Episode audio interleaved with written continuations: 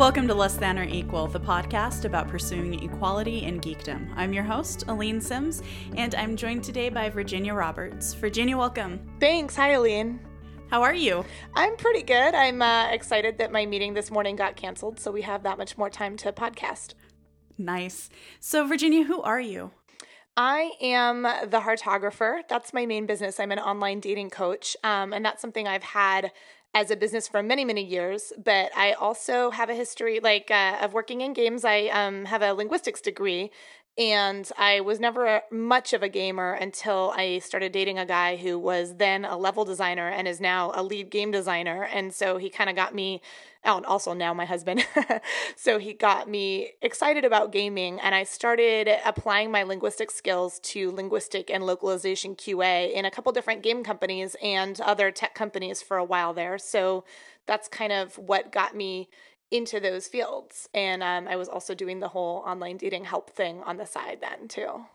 So I actually met my husband online. Nice. Um, so I'm like, oh, that's that's sweet. Yeah. Um, what site did you guys meet on? OkCupid. Nice. Okay. We met Grant and I met on Craigslist, which like don't do that anymore. It's not the robust uh, marketplace that it once was. But back in the day, it had a similar vibe to like the early days of OK Cupid, where it was like sort of an indie secret that maybe required a lot of work, but was like had you know good potential payoff. So yeah, this was in I think 2007, so it's it's been a while. Yeah. So you actually contacted me about coming on the show. Do you want to talk a little bit about um about how you why you decided to do that? Absolutely. Um, I, I I am friends and former coworkers with uh, Anna Megill, one of your previous guests, and then I'm also kind of internet pals with Brianna Wu. And I was before she kind of um, blossomed into the feminist advocate that she is. I think that was always a big important part of her identity, but she wasn't doing as much work in that space when we first met via app.net. Um, she was mostly focused on running her game studio and developing Revolution 60. And now she's out there marching, you know, in the battlefield for women everywhere. And I'm so excited and proud of her. And, you know, hearing them discuss misogyny and sexism and frustration um, on your show led me to want to speak because I think that in some ways because i'm not involved in the game industry as heavily or as recently as as them I, I almost feel like i have more permission and distance to speak candidly about some really messed up stuff that has happened in my you know brief career there. It's a it's an industry that i could totally see going back to eventually even though that's not where i'm working right now and that's something i'm conflicted about and i feel like it's worth having the opportunity to to share some of those unpleasant stories because I think they need to be heard in order to help, you know, do my part in this like anti-misogyny in gaming and against women all the time, you know, march. Yeah. So that's why I'm here. Well, and you know, so we talked a little bit about before the show. Something that I've been hearing a lot lately is like there aren't a lot of women in tech or gaming because they're just not interested in being there. And I I had this I went in circles last night with some people um, about it, and, and they're like, "Well, women just aren't interested." And I said, "No, that's not that's not the problem. It's you know, society tells women they can't do that, and then when they get to the industry." They're treated poorly. And these guys were just like, Well, I've never seen any woman treated poorly. And um, that right there is the problem. Like right. I think that just because those guys don't see it doesn't mean it's not happening and isn't there. They're probably not perceiving it in the same yep. way as the people who are frankly victims are, you know?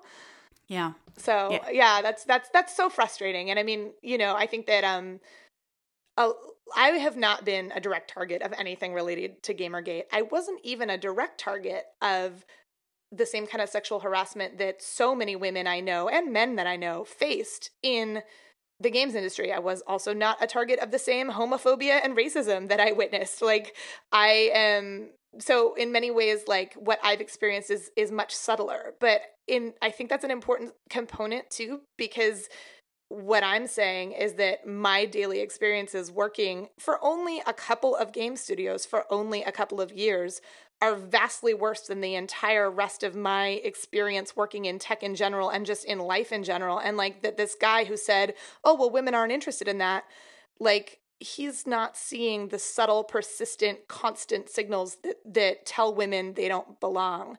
Um, right. that, that someone like me is, you know? Yeah, yeah, and and it is. It's it's not just you know, it's not someone groping you in the break room. Right. It's you know the sideways looks or the the dismissal of ideas. Anna was talking on the last episode I did with her and Brie.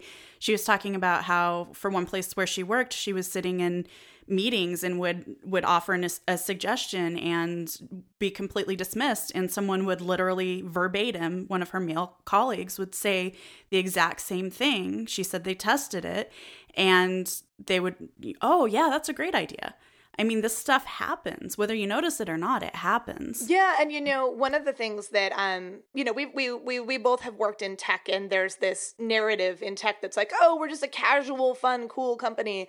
And I think one thing that happens when you're in that casual tech environment like the the dynamic is less you know it's not like powerful senior law attorney sleeps with attractive younger female assistant and like then takes advantage of her like or any trope like that. It's like because we're in a casual environment because everybody is wearing t-shirts and jeans and making games that are all for fun right? Like it's just for entertainment.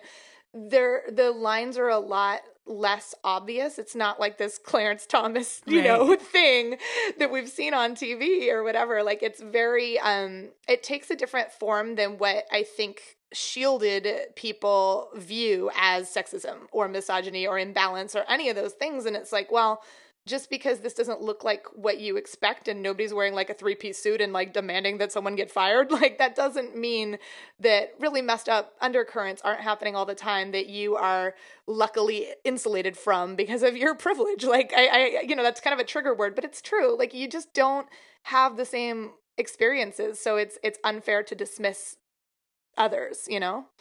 Yeah. Well, in, in this casual culture too, I think is, is in some ways it facilitates this yeah. you know just like you're saying it's it's harder you know we're all friends here we're all we're all a family we're all working toward the same goal and then you know that person who sits two two cubes down or who you're talking to all the like I work remotely so you know you're working remotely and they say something weird and then it feels weird to say something about it and um and that can be that can wear wear you down. Absolutely. Absolutely. I mean, and you know, for what it's worth, like the sexual harassment, the homophobia, and the just general inappropriateness and constant discomfort that I felt working in games. I mean, it really is worse than anywhere else I've worked. It's not like this is a scientific sampling, but like I'm astounded by the difference, you know. And and not even just sexual inappropriateness, but like I've seen outbursts of like anger management issues, just like behaviors that would not be tolerated in many other areas of life have been allowed and people who have like thrown chairs have been promoted oh, and it's like what that what what is going on here that that we have those kind of blinders on? And i think that you know, something like that is more obvious, right? Because it's not targeted at only one gender and everybody in the room saw it. Maybe only some of the people felt threatened by it, but everybody saw it, you know? So it's like, if you can just understand that things on that level are happening all the time, but because of your unique situation in life, like you might not be seeing them. I don't know. Like that's it's hard to it's hard to win that argument, right? Like it's hard to convince people, you know, when they can't put on the virtual reality goggles and experience the world as you do. It's hard to kind of get that point across, but it's that volume, it's that level of uncomfortable all the time just in different ways and it sucks like it can be it really it really affects your happiness and i mean i think one of the things that i've experienced is that just observationally, I think it's much easier for women, um, speaking like broadly cisgendered for probably most of this episode. Like, I think it's easier for most women who are parents or who are otherwise like not single, who are married, who are very clearly attached and comfortable being public about the fact that they're like in a committed relationship that's monogamous, whatever. Like, you shouldn't have to have those disclosures. But when people that you work with know that about you, you're less likely to be a target of the same sort of harassment. Yeah, you know, I really think that when you're single, it's harder than when you are married, like publicly monogamously attached, when you have kids. Like it, whenever there's some factor like that that kind of shields you or to many people like desexualizes you, you have a different easier time um, in that aspect. I'm not saying it makes everything easier. Certainly, having kids doesn't make any job easier. Right. No. But definitely. um, but you know, I think that my single colleagues were the ones who were deeper targets of harassment because they were just more available as targets. And I, when I first walked into the first kind of true weirdness uh, in games i i had I, I got engaged like two weeks after i joined the team and i kind of wore that ring as a force field it was just like look at me i'm clearly serious with someone so you like any jokes any comments any like thing that could be perceived as an advantage or an advance towards me sexually romantically whatever like i just turn this dumb blind eye very strategically because i don't want to deal with that and i just find a way to deflect bring up my husband whatever like just just deflect deflect deflect. That was always kind of how i kept my head down and survived um, with that toxic environment all the time and realistically like i think that that's almost a form of like i don't know you can get almost like ptsd when you live like that all the time but it's it's like you shut down and so you're not your eyes aren't open to how bad it is because you're just trying to get by and uh, get paid and like manage, you know, and cope and all of that stuff. So you really don't you don't allow yourself to admit how bad it is because that means that you have to start doing things like looking for another job while full-time employed. Start you know it, it, it, allows a different kind of bad feeling of constant dread whenever you see a certain boss walking towards you or whenever you see a certain name pop up in your inbox or your instant message chat or whatever. It's like it it allows something to seize you and make you feel like oh this is gonna suck and so you just sort of shut down. And yeah that's not a good strategy but it, it it's one that many people employ and i think that's part of why people can be dismissive about the bad culture happening because it's like well if everybody's just kind of heads down not saying anything then you're not really seeing it. Yeah and and it's exhausting too you know? So no you know you're i've had this experience where i was in the workplace and there were some inappropriate comments made toward me. And i went to my male friends in the department and said hey you know the next time this happens would you just would you just say hey not cool. That's that's not how we we talk here. Or you know whatever is appropriate for the situation. And um, one of my best friends both at work and in like real life was like i didn't I didn't notice anything wrong with that. What was wrong with that comment?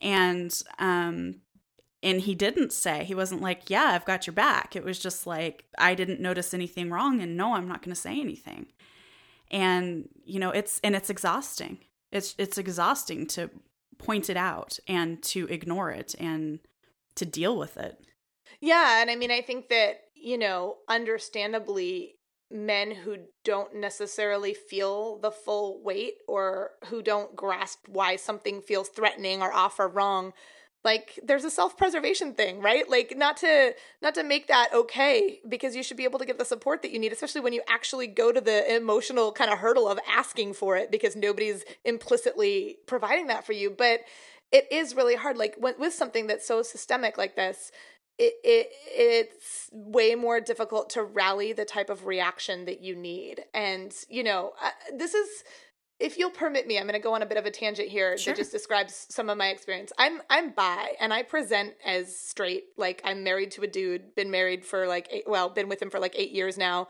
I read as straight when you meet me.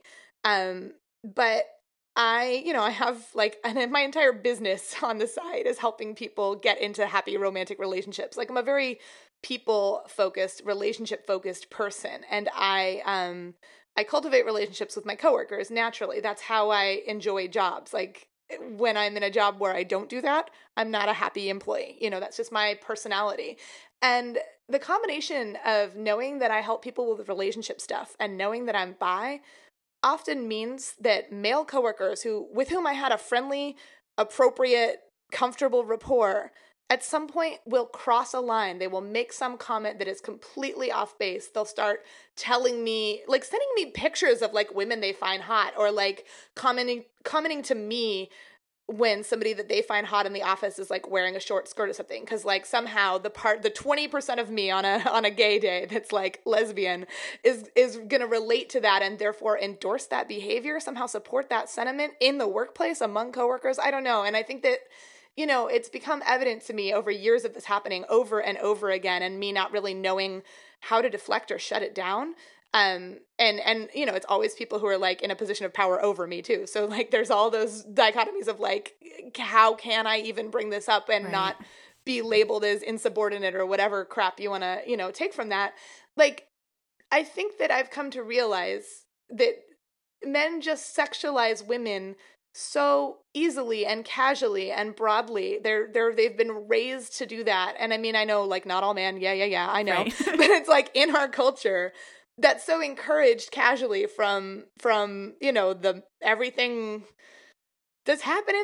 I mean, it's millennia old, right? Like it's not new, but you look at a show like Mad Men and you're like, yeah, shocking that like if my dad came from the generation that behaved like this, then it's it's not that surprising that our modern 20, 30, 40 somethings are absorbing that. And so they I think these guys honestly don't see the line that's crossed. And that's such a problem but it's and then it becomes uncomfortable. You become the weirdo, the uncool one, the unfun, uncasual one, the one who has some kind of burden that they're putting into the world. If you speak up and say, like, whoa, that joke went too far. Whoa, hey, how about don't make a comment about like what my husband and I do in bed? Like, whoa, how about don't send me pictures of women you find hot or whatever? Like, you crossed a line and men are like, what are you talking about? Like, when did you become such a prude? Right.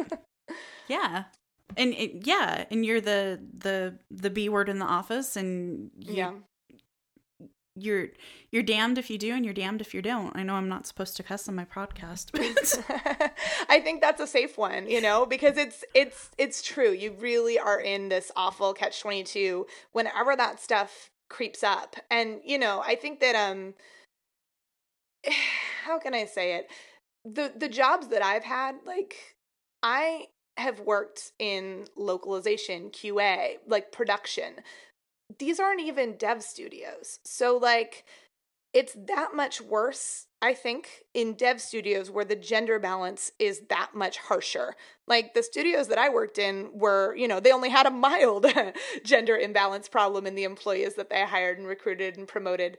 Uh, I think that when you get into actual dev, you see a lot more um, you know, stratification of like the men are the engineers, the women may be the effects artists or something. And it's like, obviously that's not true across the board, but I know that I know that that's frustrating. And I know that like when you get into those actual environments where real development is going on, all of this is amplified. So like my tiny drop in the bucket from all of the many uncomfortable experiences that I've had is nothing on what so many women who work in games are going through, like, let alone the ones who get harassed on Twitter and receive death threats for just liking games and wanting them to be better. Like, the women who actually make games are really, really punished for their career choice and their passion. And, like, that's part of this problem because the culture that we represent in games is only going to get better if we have more inclusivity in who's actually putting those games together and bringing them to life and and that's so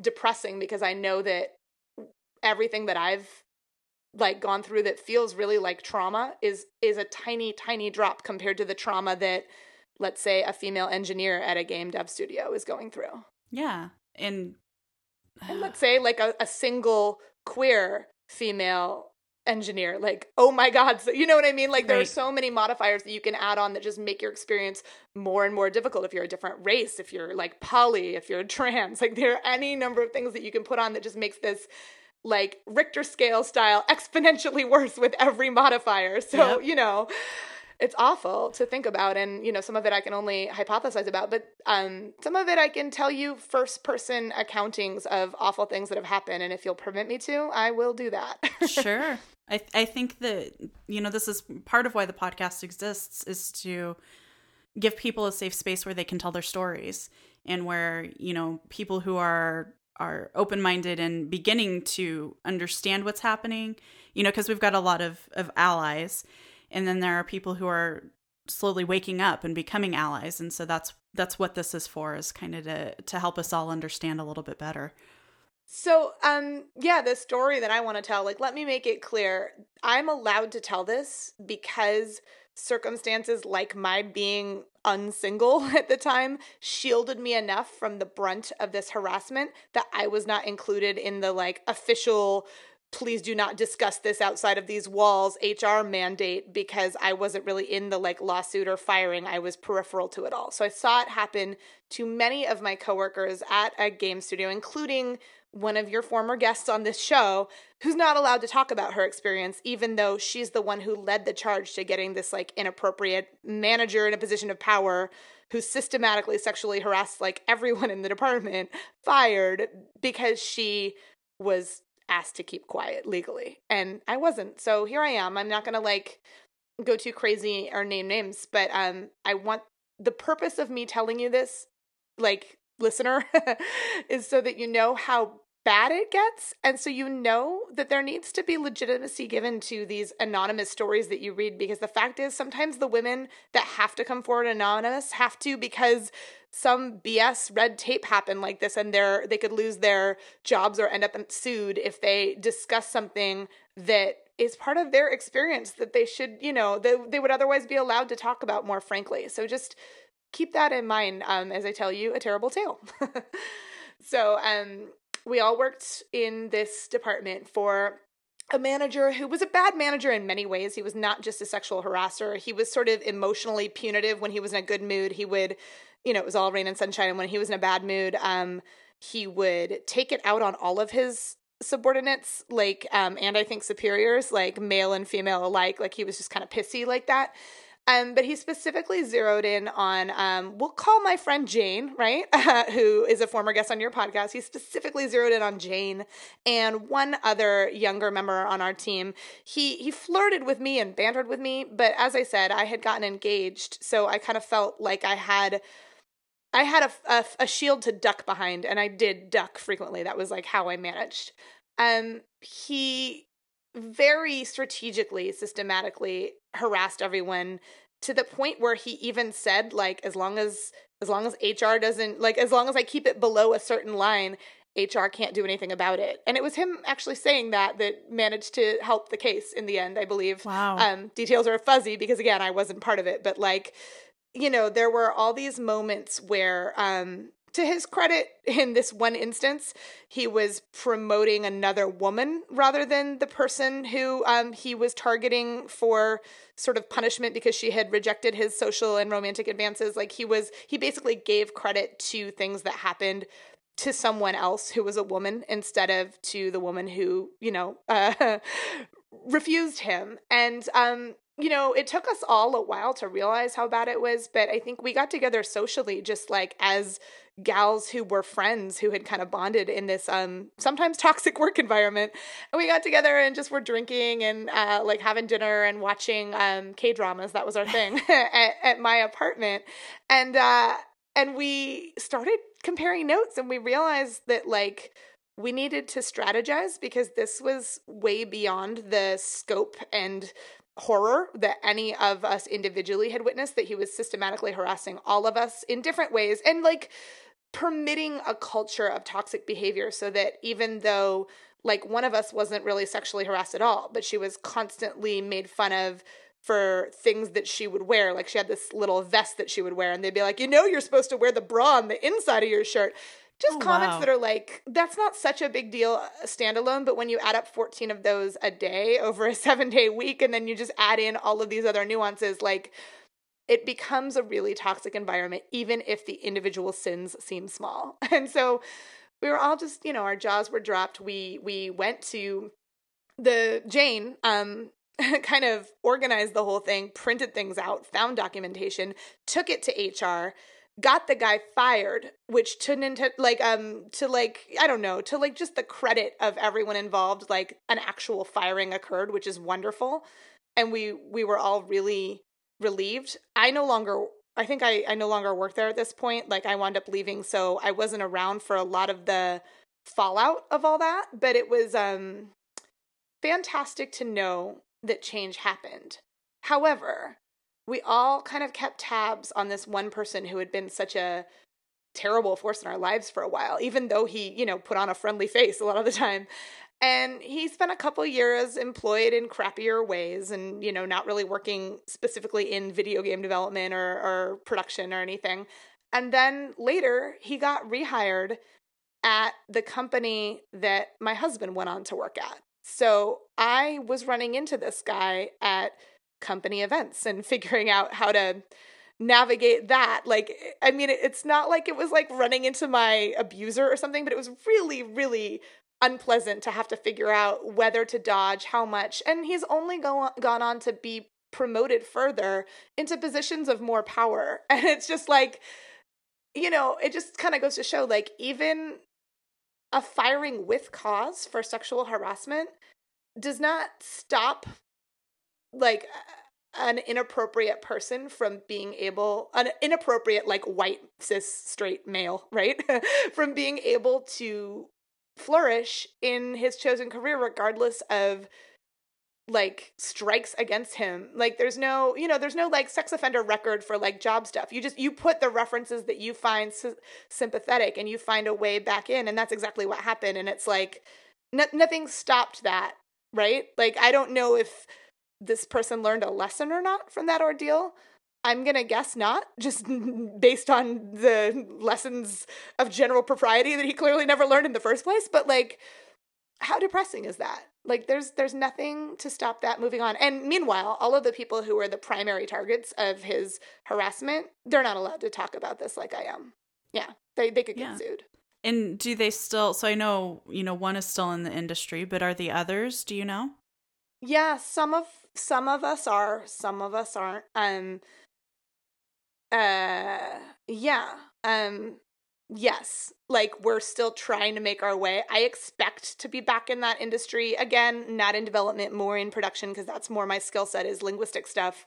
You know, I expect to be back in there at some point. Um two of the most primary targets are still in the industry and making it work for them even though that was a terrible experience and they still experience um the type of harassment, even though it's not from the same target, you know, or I'm from the same person, like you still get smatterings of that behavior of like, oh, I have to go out of my way to justify my ideas in the way that my male counterpart doesn't. Oh, I have to go out of my way to deflect casual jokes and like mention that I'm married, remind you that I can't hang out after work. And like, you know, there's still all of that. But yeah, some of us are still in the industry and some of us aren't. I don't think that it, it deterred anyone who really wanted to be in the industry from pursuing that, but it certainly isn't easier now than it was then. It's yeah. just different. Yeah. Well, and so you talked about how this guy got rehired in the industry and is now, you know, in a, a more advanced position. Yeah. You know, but okay, I'm not in HR, but my understanding of what prospective employers are allowed to ask to past employers is very limited. You know, and I'm not sure you know what the terms of him being let go were or anything but it very well could be that there was a clause in there that they that you know we'll let you go we'll we'll give you a reference and you're just not going to work here anymore. Right and i mean if you think about it who do you, like you don't usually have to provide exactly who your direct supervisor was for a reference. And even then, I think that the supervisory people in this situation were like sympathetic to the person who got fired. I mean, for the most part, that was my sense. So, like, but if I'm looking for a new job, I put, I mean, don't you? I put references who are going to flatter me and speak highly of me. I put people that I've worked with or for who valued me and my work. I don't necessarily put the the one person who had it out for me because she had it out for everyone. So it's like if people thought that you were in the right in that situation, that you didn't deserve to be fired, and you list them as a reference and you tell them like, "Hey, like I need a reference. I got to get back in the games industry after this one woman like totally ruined my career, bro. my life, right? Yeah, can you help me out?" You're going to get the reference that says what the new company wants to hear. Yeah. Yeah, there's no accountability there. And I mean that can work I listen to be fair like there are jobs that i shouldn't have gotten if you'd talked to a different person than the one that i gave as a reference. Like i'm no angel. Like i can be a real uh whiny worker in the wrong setting in the wrong place that's not like giving me the right challenges whatever. So you know this works to everyone's advantage and disadvantage but it's just like there isn't anything set up to prevent that rehiring and furthering from happening other than a social discussion that we've all been reluctant to have some of us because like of threat of lawsuit and some of us because we like I have been reluctant to talk about this and this this is terrible but it's true. I've been reluctant to discuss it candidly because I don't want it to have negative repercussions for my husband's career in game development. This is a small town and a tight knit community, and people talk just like I'm talking, even if I'm not using real names. And like, I don't want my having stuck up for women in a messed up, misogynistic, terrible, harassing, traumatizing situation to, to cost my husband a job. Mm-hmm.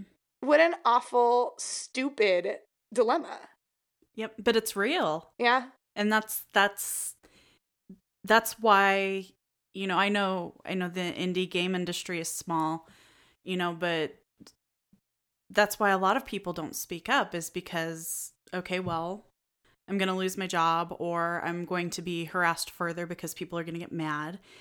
Um and you know what what what do i do and then you add in the the smallness of the community where it's like it's not just not just something that might blow back on you but also your spouse or a sibling or a friend mm-hmm. because of association and that that's that's real that is that's stifling and you know, let me make something clear. I'm sure that this is also terrible in an indie environment, but the studios that I'm talking about are triple A studios. So don't okay. think that there's an increased level of professionalism or appropriateness the bigger and like moneyer and more important the studio is.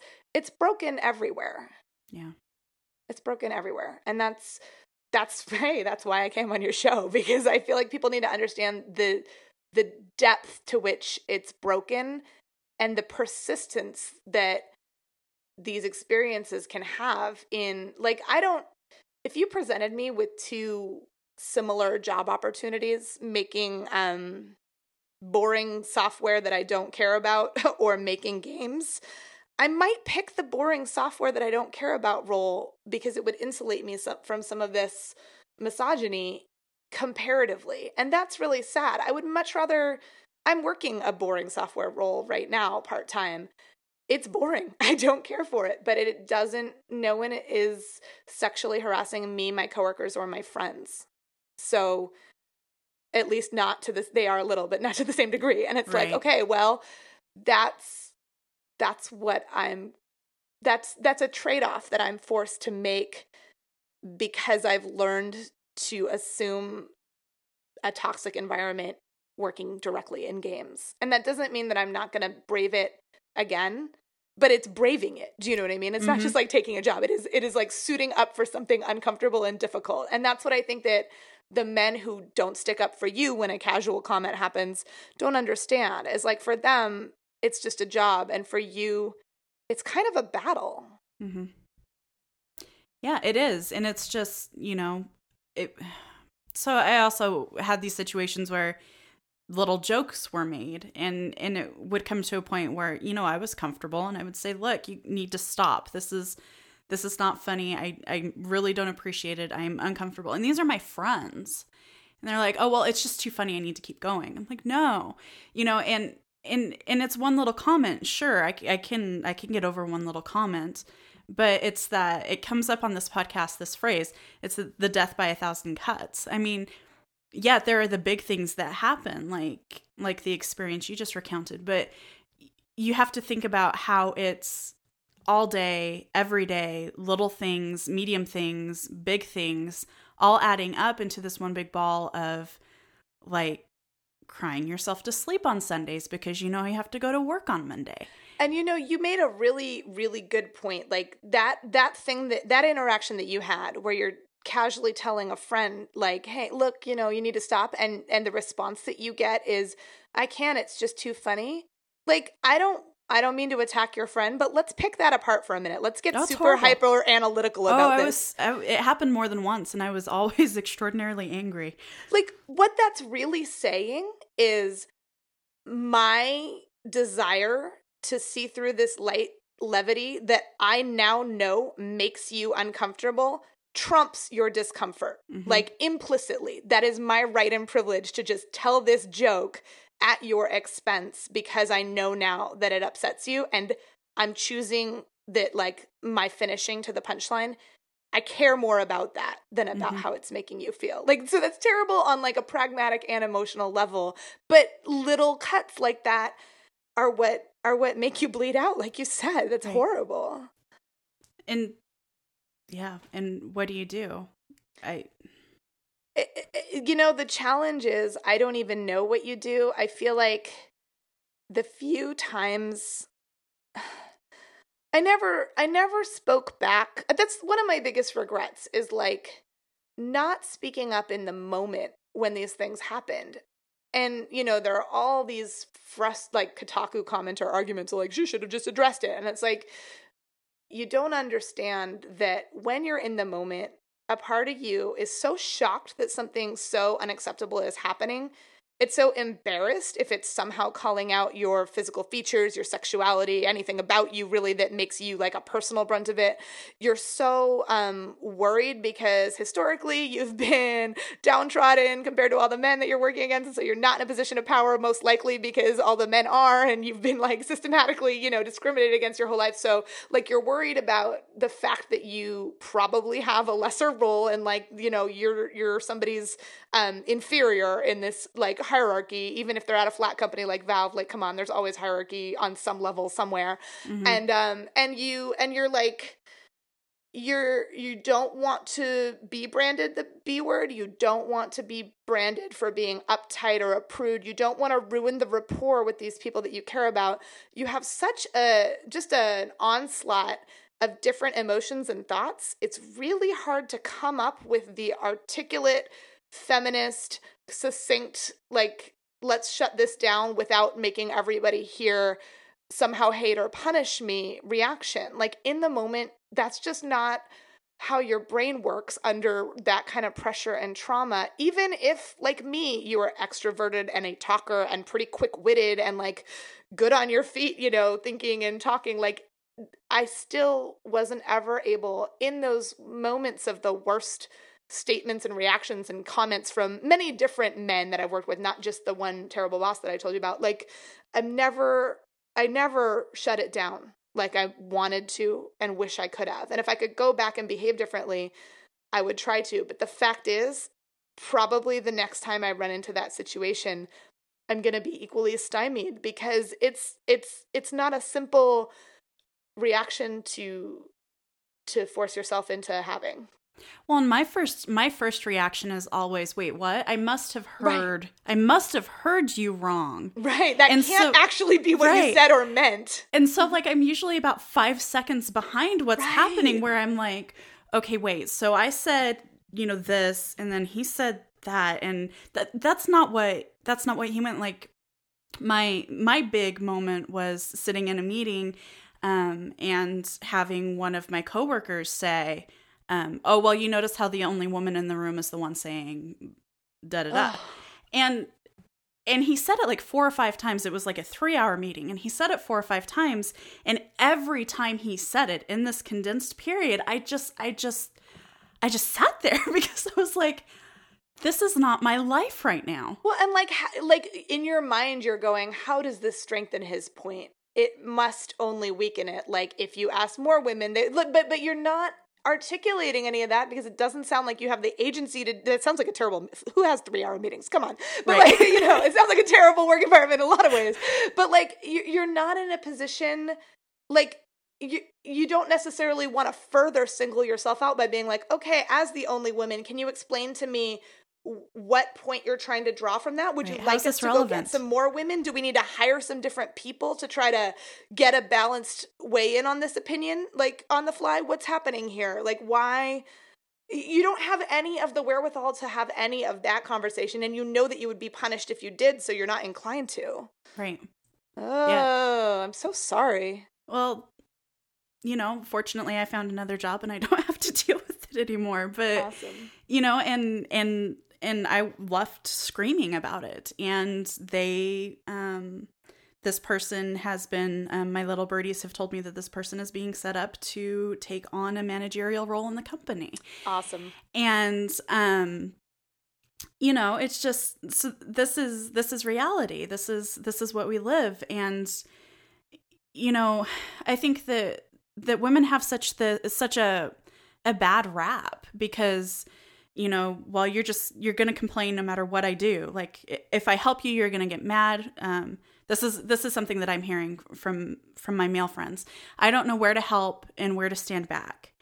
And um and i don't know what to tell them because it's different for every woman like where they want help and where they don't and every person really. Right.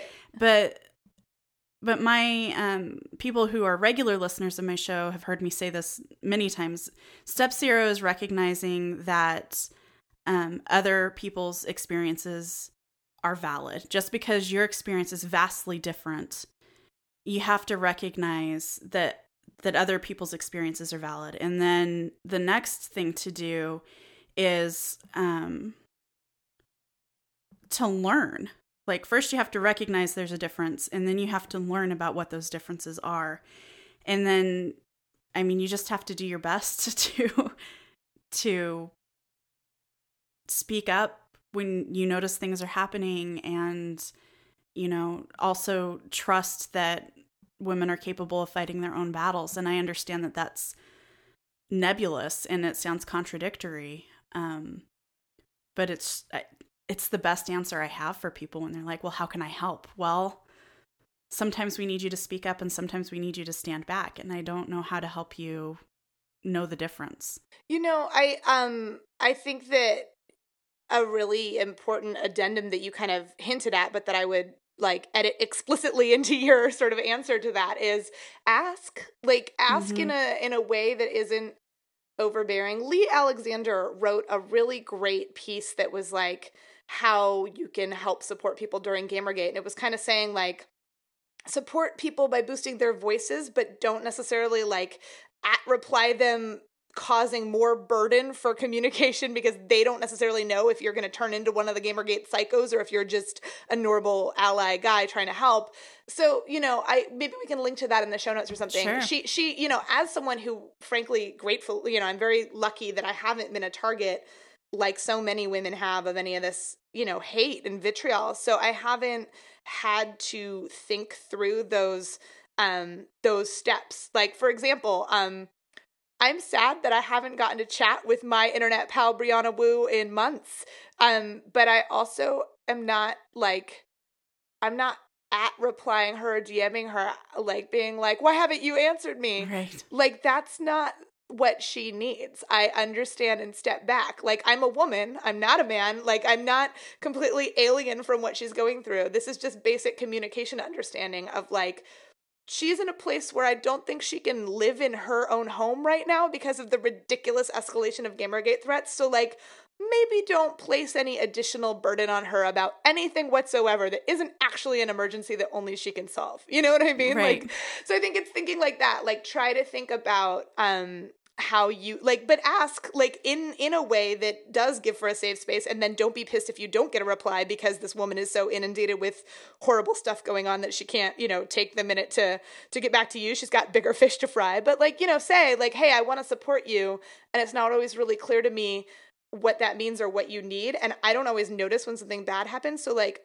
could we talk about how I can help in this? And that opens the doors, right? Like, Absolutely. maybe the answer is going to be no, we can't talk about it because I'm busy, you know, hiding from like 4chan death threats or whatever. But eh, the answer may be like, oh my God, I'm so glad you said that. The next time this person does something like this in a meeting, could could you be the one to speak up? So I don't, as the only woman, have to be. Stuff like that is so great if you can have that moment to strategize and have someone who knows that there's a man who has her back in getting the ear of the men who don't listen to women, you know? Mhm.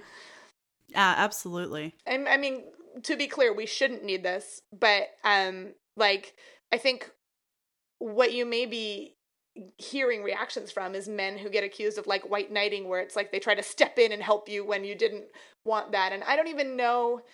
I don't know how or when a whole term existed to like, you know, categorize that behavior, but I just think that like when you if you just talk to people and communicate instead of assuming that their realities aren't real or assuming that you know the kind of help that they need that will help a ton like just be open to a dialogue Absolutely. And don't I think the other thing too is so because I face I face this in, to some degree. I am cis, straight, white. You know, my disadvantage is that I'm a woman, right? Mm-hmm. So there are other people that I I have to listen to. You know, and I was thinking about this last night. You know, so if you know a black lesbian woman is telling me her experience i need to listen to that i need to again ask as you said how how can i help in this situation because i don't i don't know what you need um so i i know it can it, to me it feels uncomfortable it's like okay i'm i'm confronted with my own you know advantages my own privilege in life um, but on the other hand, you know, I can see that I can help in some small way, and I feel responsible for doing that. I think, and I think that's, um, you know, that's something. It ties in really deeply to our culture to be embarrassed of privilege. Like, do you remember when you're young, you're not supposed to like talk about money? I went to a college where you weren't supposed to talk about the grades you got. Like, there was sort of this, it's not in good taste sense of like, um, you know, discussing the ways in which you have it easier than other people. It ties into like a lot of mostly white middle class ideals, you know, in America. And I and so I think that like recognizing that some of this discomfort is going to be like or that some of this discussion is going to be inherently riddled with discomfort and that you have to push past that to help.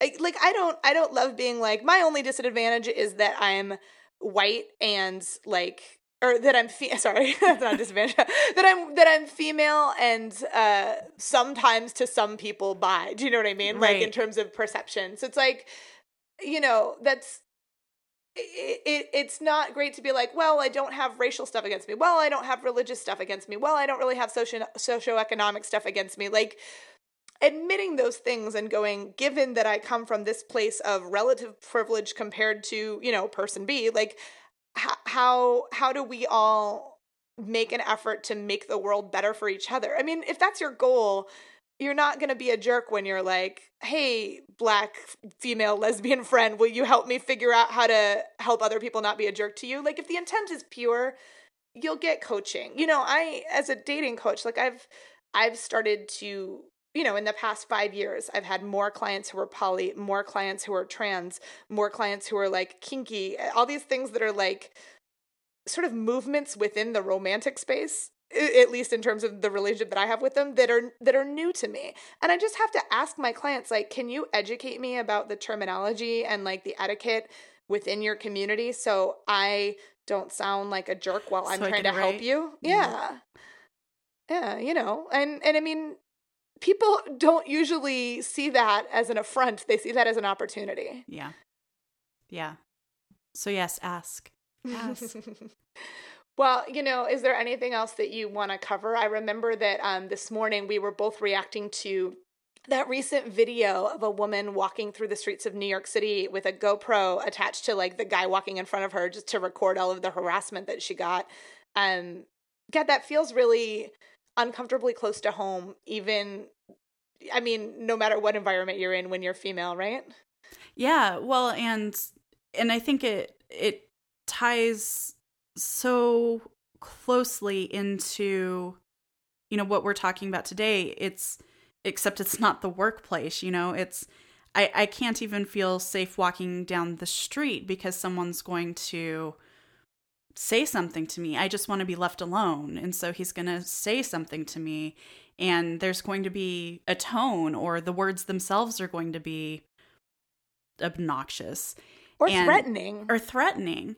And you know, I've seen a lot of response to that video like, well, she should just acknowledge the people and move on. She should just smile and move on and and it's like, okay, so she does that, and then what? She gets followed. She was followed for five minutes when she wasn't acknowledging somebody. Yeah, I mean, the thing that, the thing, I mean, that's such a, oh, to be so blissfully naive is to say she should just be positive to those people, like interact with them. Like, if you give that guy who's like hounding you for your number or an interaction the time of day, a smile like he demands instead of asking, you know, if you give him an inch, what's going to happen when there's like a dark alley? What's going to happen if you if he tries to touch you and you like recoil what's going to happen if there's nobody around and he escalates his behavior because he sees an opportunity to take advantage of that like I think the thing that people don't recognize, and mean, let's be cisgendered broadly again here, that men don't recognize, is that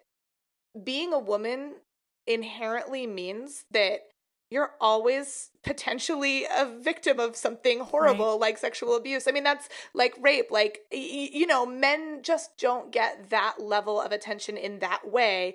You can argue and pontificate and find little exceptions. And yes, uh, again, broad strokes here, but like, women are inherently vulnerable to like violent attacks of a potentially sexual nature in a way that men aren't. So we grow up with a certain awareness of like that comment about oh you look like a thousand bucks whatever like uh, that is not a compliment. That mm. is a veiled potential threat and you never know who's going to come out of the woodwork making good on those threats. Like who who is going to give that guy a smile not knowing if he's one of the people who's going to force you up against a wall? Like you can't trust that dudes telling you you look nice actually mean only that because enough of them don't that it would be insane to assume otherwise. Yeah, well, and we teach kids, right? We teach kids you don't talk to strangers. You don't right. go up to strangers. You don't take candy from strangers. You don't help them find their last puppy dog. Like, you don't talk to strangers. And then all of a sudden you hit a certain age and now now you owe strangers some kind of interaction because they make some comment at you as you walk by. Like, how does that even make sense? No, it's very, and you know, these are not. it's tricky too because I, I I don't know. I live in a city that has uh, a really large homeless population, and suddenly in the past I don't know ten years, also a really large sidewalk canvasser population. I think there are a lot of people with clipboards who want to aggressively force you to shake their hand and talk about um you know whatever the issue du jour of their strangely funded charity is that can afford to employ you know hundreds of people right. walking the streets all day. I don't really understand. I like I don't support the economics and the tactics of that, even though I understand that some of the causes are good. But it's like the number of types of interaction that are unpleasant when I'm just trying to get from point A to point B using my feet or public transportation or whatever is like so it's exhausting. It's exhausting in the same way that the litany of small sexist comments at a workplace are exhausting. Like I I I know that you want money I, in in like a cap for food. I don't know that I don't trust you to like grab my ankle if I stop. I don't know that I trust the world not to grab my purse if I stop and start to get my purse out to give you a buck. Like, I don't know if I trust you to not somehow sexually harass me. I don't know if I trust sidewalk canvasser like who's talking to me and stopping me and delaying me on my short lunch break. Like I don't know if I'm going to become unaware of my bag and somebody's going to steal it. Some scam mm-hmm. is being run. I don't know if my is going to get cro- groped because I'm standing still, distracted, talking to a sidewalk canvasser, and somebody else sees an opportunity. Like you never, like you're always in defense mode. You're always in self preservation mode. That's part of being female. And I, I mean, some women would argue with that, but like, I, I think that whether it's subconscious or explicit and we're all realizing how much more explicit is every time we see a link like this like we are always defending ourselves against a complete unknown list of potential unpleasantness ranging to you know actual danger. And it's like you can't ask me you can't ask, like those compliments are never actually compliments. They're usually just you asserting your power over me and they might be like I'm not going to wait around for the time that it's you asserting me your power over me in a way that is going to get me raped or abused or mugged or whatever. Like why would I why would I leave even the smallest opening for that? Yep. Yeah. Ugh.